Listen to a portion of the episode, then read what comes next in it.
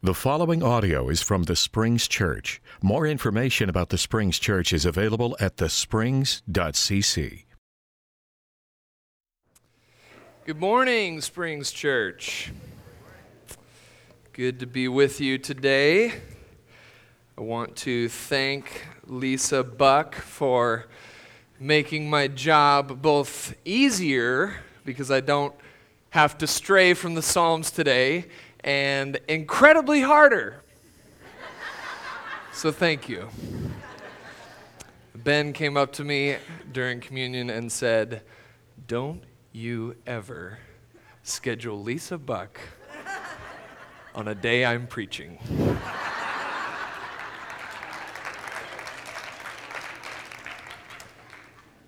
and Barbara McGinn at communion just said three words You following that? But thank you, Lisa, because I do get to stay in the Psalms this morning and continue our new sermon series. So I am glad for that, and obviously was very grateful for your words as we all are. And I did want to remind you all that we've got uh, Psalms bookmarkers here up on the communion tables and around the rooms. So if you want to take a look at the list of Psalms that we've compiled that kind of cohere to this sermon series, I'd love for you to take those home and dive into those throughout this summer as we preach the Psalms together. Uh, but there are a lot of exciting things happening around here, uh, the new building being one, of course. But uh, even more exciting than a new building, of course, is new people. And I wanted to just draw attention to a few of them. The Henrys are here this morning, a brand new family that just placed membership. So it's Dennis and Angela and Caleb and Damon. And we are very excited that, yes, please welcome them.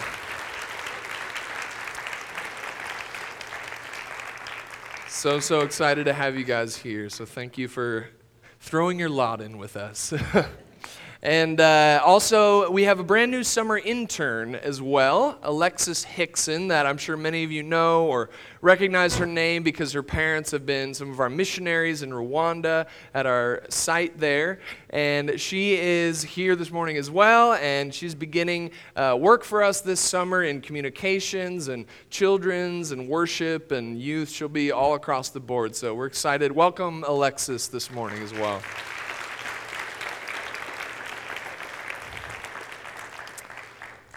But we're in Psalm 19 this morning, so if you'll open your Bibles or look on the screen, I'm going to read our text as we begin.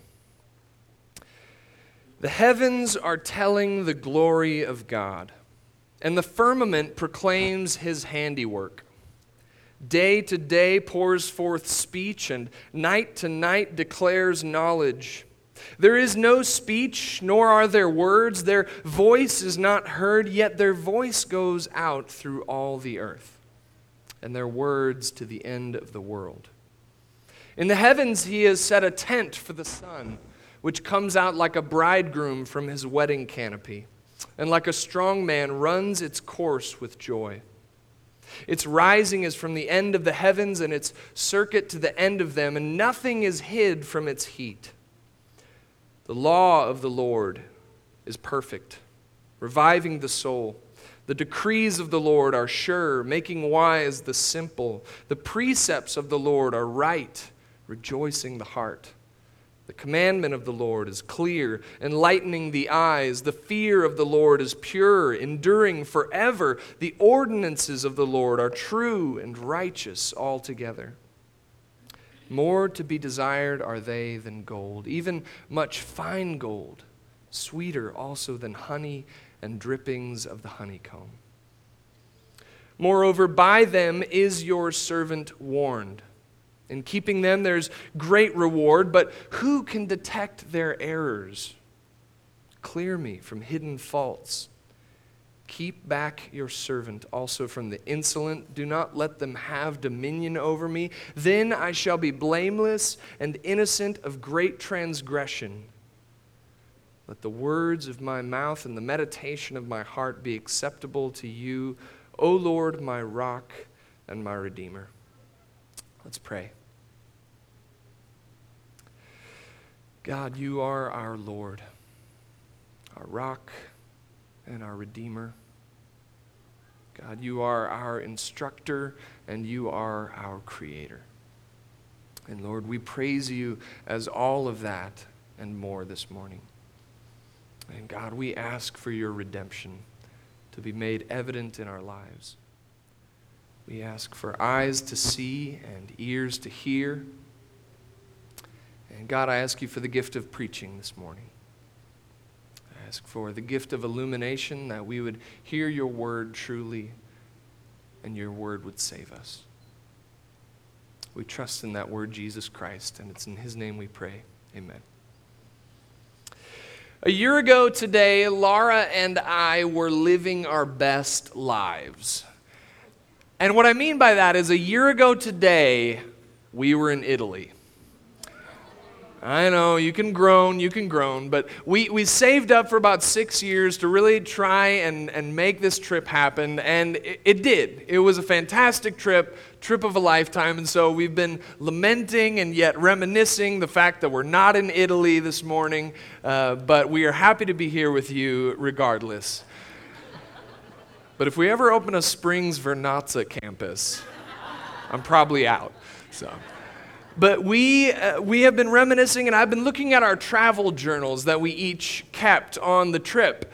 And as I read through them, I'm struck by how different our entries are for a number of reasons, but particularly the fact that we were looking at the same things and experiencing the same things and meeting the same people, and yet what I report and the way I do it is, is different from the way Lara reports it, and especially the details that she notices. I, I was so intrigued to find the way that she saw the world different from me.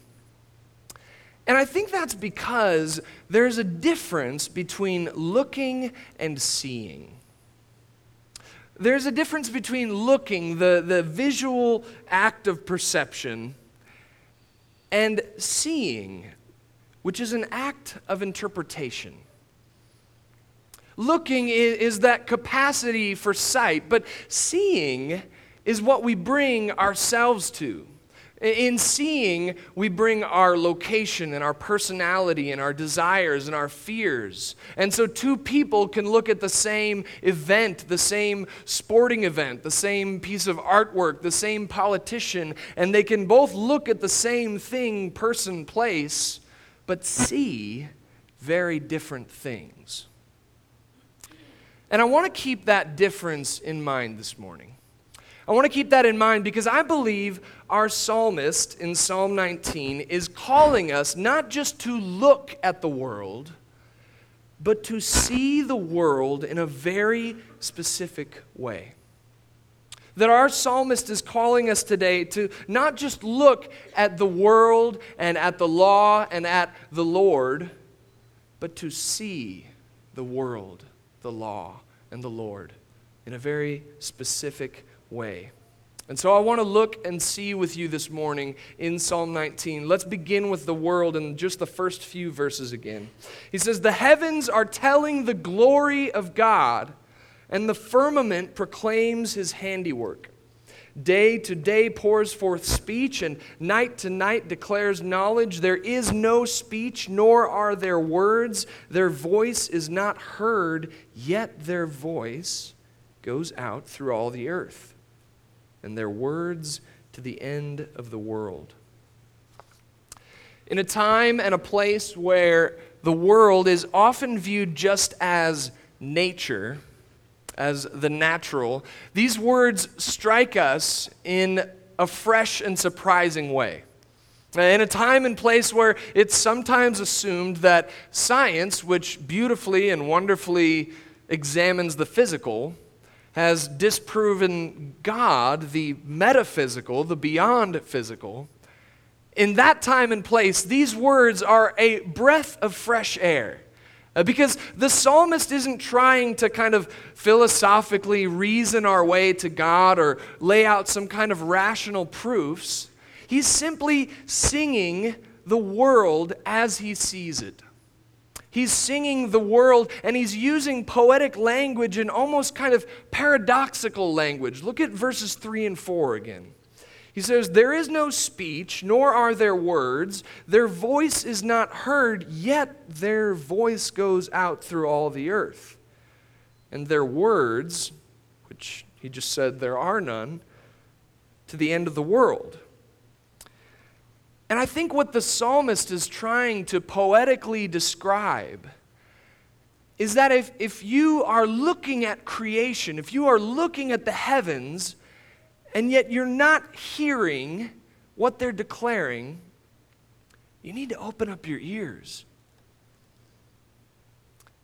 The psalmist, who, who is saying, Yeah, there's not a literal mouth speaking human words in the sky, but he's saying if you can look at the sunset, if you can stand on the rim of the Grand Canyon, if you can hear Niagara and not hear the declaration, then you need to get your ears checked.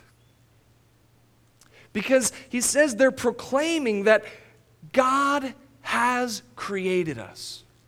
They're saying, Look at me, I'm the handiwork, I'm the masterwork of God. They're saying, Holy, holy, holy is the Lord God Almighty who was and is and is to come. And so our psalmist this morning is calling us, inviting us to see the world as creation.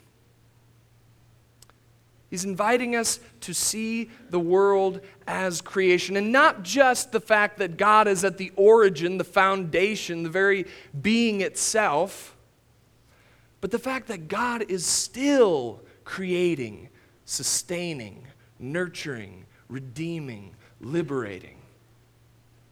The psalmist calls us to see God's world as creation. The 17th century writer Joseph Addison wrote a hymn based on Psalm 19. And I love one of the stanzas. He says, The unwearied sun from day to day does his Creator's power display and publishes to every land the work of an almighty hand. The world as creation. And this leads us to our second movement in Psalm 19. Uh, in, in verses, look at this transition between verses 6 and 7 and then all the way through 10. He says, he's talking about the sun rising from the end of the heavens and its circuit to the end of them, and nothing is hid from its heat. The law of the Lord is perfect reviving the soul. The decrees of the Lord are sure, making wise the simple. The precepts of the Lord are right, rejoicing the heart. The commandment of the Lord is clear, enlightening the eyes. The fear of the Lord is pure, enduring forever. The ordinances of the Lord are true and righteous altogether. More to be desired are they than gold, even much fine gold. Sweeter also than honey and drippings of the honeycomb. If you're like me and you lean a little more savory than sweet, we could say more delicious than chips and queso. The, the, the law of the Lord, more desirable than Tucker's onion burger and fries. And I'm going to stop talking about food now. But what C.S. Lewis loves about Psalm 19, and he actually called this the greatest psalm in the Psalter, um, and maybe one of the greatest lyrics in the world. Uh, but what he actually loves is this abrupt transition between creation and law. Uh, it kind of strikes us oddly, right? We're talking about the sun and the creation and da da da and the law of the Lord. And it's very quick but what he loves about that is that these two ideas, while they might not seem married in our minds, are so enmeshed together in the writer's mind that he can't talk about creation and God's glory for very long without very easily transitioning into talk about God's laws, ordinances, and decrees. And so I, I think the psalmist actually gets it right here because creation reminds us that we're in a world not of our own making.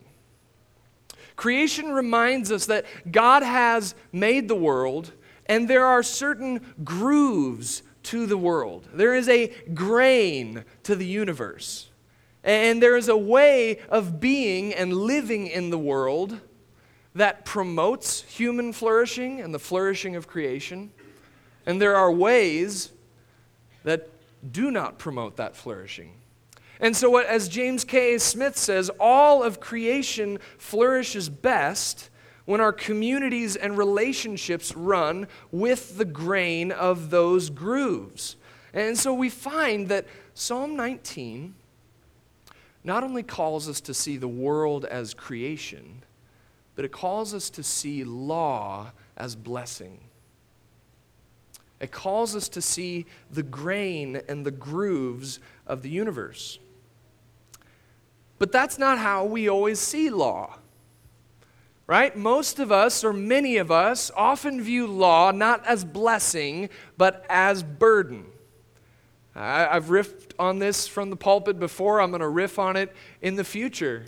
But laws we typically view, at least subconsciously, kind of as these stodgy, arbitrary rules meant to weigh us down and suck all the fun out of life, uh, given to us by some fuddy duddy God who just doesn't want us to have joy.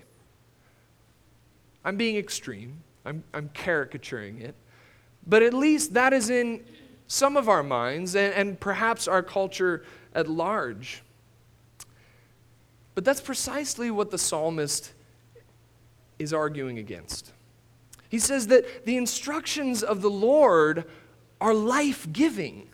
Uh, they're the grooves on which we are to glide. They are the grain of the universe according to which we are to live. Let me use just, just two examples.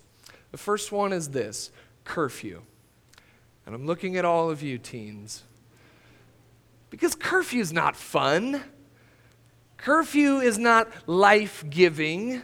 And, and our nine graduating seniors, I'm sure you're looking forward to uh, the loosening of these curfew chains. But think about it beyond yourselves because parents always kind of give you the, uh, you know, the rules because we want you to be safe, we want you in the house, nothing good happens after midnight, blah, blah, blah. We don't want you to have fun. but curfew's not just about you. What maybe they don't always tell you is that curfew, as much as it is about a teenager, curfew is also about mom and dad, right? Because, painting with a broad brush, guess who has a difficult time sleeping when the precious little ones are still out of the house? Mom and dad. And guess who, if they don't get enough sleep, is going to be cranky in the morning? Mom and dad. And guess who's going to suffer from said crankiness? Everyone.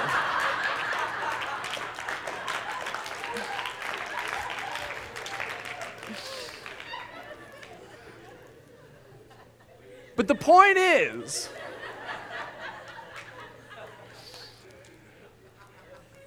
that curfew is not just for your own flourishing as a teenager, Curfew is for the flourishing of the entire household. It's for the flourishing of mom and dad's bosses and workplaces. It's for the flourishing of all of creation. That is a life giving law for your home. Let me give you one more example. Uh, for those of you who have experienced any kind of chronic back pain, neck pain, or you, you've torn a ligament or broken something, and you go to the physical therapist, uh, what are they going to give you on that first visit? They're going to give you probably a sheet of paper that essentially amounts to a list of do's and don'ts. Do these specific exercises. Do these stretches. Do take your medication. Don't overexert yourself. Don't eat poorly. Do, don't, do, don't. It's a list of laws, of rules and regulations, but if you've ever been in chronic pain, if you've ever broken something significant, that is a life giving list. That is a list of ordinances not designed to limit and restrict you, but to lead you into true life again to lead you into true freedom. That is a life giving list, and that is exactly what God's ordinances, precepts, commands are for us.